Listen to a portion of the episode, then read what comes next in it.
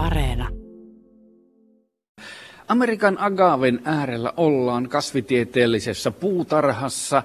Ja tämä agavehan on tämmöinen vihreä suippolehtinen iso, iso kasvi. Tämä, siis tämän näillä lehdillä on koko semmoinen metristä kahteen metriin. Tämä on tutun näköinen tämmöinen tai sitten tämän lajitovereita. Moni on varmaan eteläreissulla nähnyt noissa hotellien istutuksissa ja sen sellaisissa paikoissa. Mutta tätä Amerikan agavea, jolla on ikä 35 vuotta, niin hallitsee tämä putki, kukkaputki, joka nousee tuonne neljään, viiteen metriin. Oikeastaan varmaan ja sitten sinne on kattoon tehty pienen pieni reikä tuota, kukintoa varten.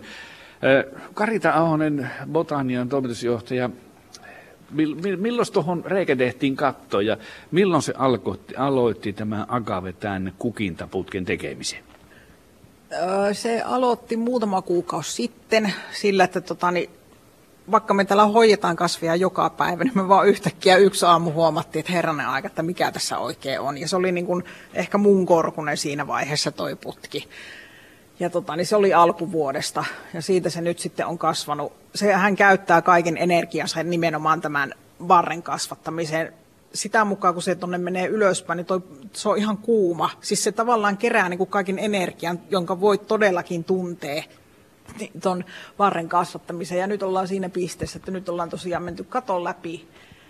Ja tuota, niin katsotaan vielä. Se periaatteessa kasvaa 8-9 metriä korkeaksi, mutta tuota, niin koska nämä nyt meidän olosuhteet on tällaiset, niin saa nähdä, miten se tuo ulkopuolella oleva osa, niin kuin miten se kasvaa, koska tämähän on todennäköisesti niin kuin maailman pohjoisin koskaan kukkinut agave niin kuin kasvitieteellisissä olosuhteissa, että se ei, niin kuin me ei löydetty mitään vastaavaa, että missään muualla olisi tällaista tapahtunut. Eli kyse aika harvinaisesta mm. tapahtumasta. Niin tuolla agavella, tuolla Latvassa katorajassa, niin täällä on myös tämän katon sisäpuolella on noita kukkanuppuja, puolenkymmentä tuommoista terttua ja sitten tuosta katon ulkopuolella on lisää noita nuppuja. Mm. Minkä värisen kukaan se tekee sitten, kunhan se aukeaa? Mm, keltaisen, semmoisen lautasen kokoisen kukaan, siis semmoisia valtavia. Ja niistä sitten kerätään siemenet ja katsotaan, saahanko. Mehän kuulutaan tämmöisen kansainvälisen siementenvaihtojärjestelmään.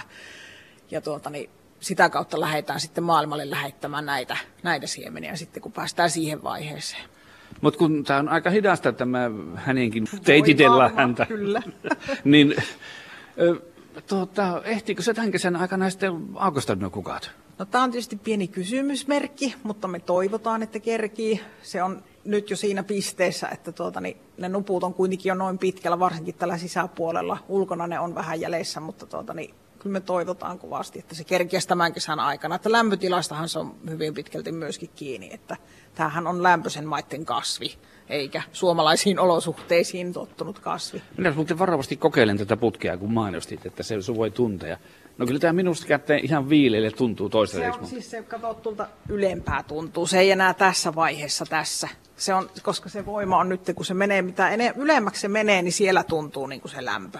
Selvä, joo, en ihan yllä tuonne neljään tai viiteen metrin minäkään vaikka. No joo, mutta tuota, mikä tämän mielestä sitä merkitys on sitten botanialle, että, ja minkä verran se on kiinnostusta herättänyt tämä kyseinen kasvi? No, tähän tarkoittaa sitä, että se työ, mitä tämä meidän brittiläinen puutarhuri Andy on täällä tehnyt, hän on saanut monta, monta kukkaa kukkimaan ja kasveja, mitä ei ole aikaisemmin kukkinut. Se tarkoittaa sitä, että täällä tehdään jotakin oikein. Että se on tavallaan, se luo meillekin niin kuin sitä semmoista uskoa siihen, että se, se linja, millekä ollaan lähetty, niin se on nyt tulosta. Väistämättä sitten tullaan siihen kysymykseen, mitä botanialle kuuluu juuri nyt, tällä hetkellä. Koronakevät on takana ja olemme mekin uutisoineet talousvaikeuksista, joukkorahoituksen hakemisesta, kaikesta tällaisesta. Niin Karita Ahonen, mitä kuuluu botanialle nyt? No nyt keskitytään tähän koronan jälkeisen elämän, uuden elämän rakentamiseen. Me ollaan monta toimintoa jouduttu miettimään uudestaan ja nyt lähdetään varovasti kokeilemaan ja katsomaan. Kaikista eniten tässä nyt toivotaan, että ei tulisi toista korona-aaltoa, että saataisiin piettyä auki ihan normaalisti koko ajan. Että se, mitä niin kesän aikana mm, tekemistä, tapahtumia järjestetään, niitä rakennetaan nyt tässä pikaisesti tämän kuun aikana, koska koko ajan pitää olla mielessä tämä, että jos joudutaan uudestaan sulkemaan tai muuta, niin sittenhän niin se suunnittelukin on hyvin epävarmaa.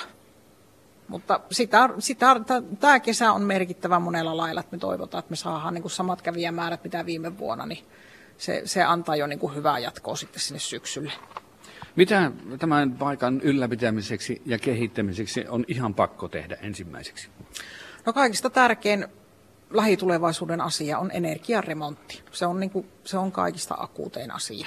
Et se on niin vanhaa systeemiä, mitä meillä täällä on. Niin täällä on monta semmoista, mitä pitää ajantasaista ja miettiä niin kuin järkevämmäksi ja muuta. Et se on se tärkein. Se on kaikista tärkein. Tuo energiaremontti, miten isosta rahoista puhutaan? Totta kai puhutaan, kun on tämmöisestä paikasta kyse, että se, ne on isoja summia. Ja se, että millä tavalla sitten rahoitukset ynnä muuta niiden ympärillä järkkääntyy, niin, niin niitä tutkitaan koko ajan. Ja mikä se on se energiamuoto? Todennäköisesti mennään aurinkoenergialla ja muilla tämmöisillä mitkä on niin kuin luonnonkin kannalta kestäviä ratkaisuja ynnä muuta, mutta kaikki pitää tutkia tosi tarkkaan, että mitään en pysty sen tarkempaa, en tähän nyt sen enempää heitä, mutta mutta mut, vaihtoehtoja tutkitaan. Onko mitään taloudellista olkapäätä, mihin nojata, kun tiedetään, että tämä on kuitenkin kaupungin suosituin matkailukohde ollut mm. monena vuonna? Se on vähän semmoista, että apua ei hirveästi ole tullut oikein mistään, että tämä pitää vaan niin kuin meidän omin voimin niin kuin viiä eteenpäin ja jaksaa tehdä ja muuta semmoista, että nythän niin kuin henkilöstökuluthan on ollut se suurin ongelma tai haaste taloudellisesti, että nyt mennään pienellä porukalla, joka vaatii hyvin paljon sopeutumista jokaiselta. Että jokainen tekee kaikkea, että saadaan piettyä pystyssä, mutta koska tiedetään, että tämä korona nyt vaan aiheuttaa tämän, että tässä pitää niin kuin monta asiaa miettiä, niin tällä mennään nyt syksyyn. Että katsotaan, sitten puntaroidaan tilannetta niin kuin uudestaan. Mutta nyt kun tämmöistä jälkikorona-aikaa vietetään, niin minkälaisella porukalla tänne saa tulla? Miten on huomioitu? Mitä saa tehdä juuri nyt? Öö, meillä on sillä tavalla, että meiltä koskee monenlaiset ohjeet ja säännökset, eli kasvihuoneisiin saa tulla maksimissaan 50 ihmistä yhdellä kertaa ulkona. Silloin kun normaalioloissa, niin saa, siellä ei ole rajoituksia, mutta sitten jos meillä on tapahtumia, niin se on totta kai se 500, johon pitää kuulua myöskin henkilökunta ja muu. Että, et, että ulkona saa olla, meillä ei siellä ole, koska me tavallaan lasketaan niin kuin huvipuistomaiseen olosuhteisiin, niin, niin, niin että ne on tämmöisillä rajoituksilla meillä mennään.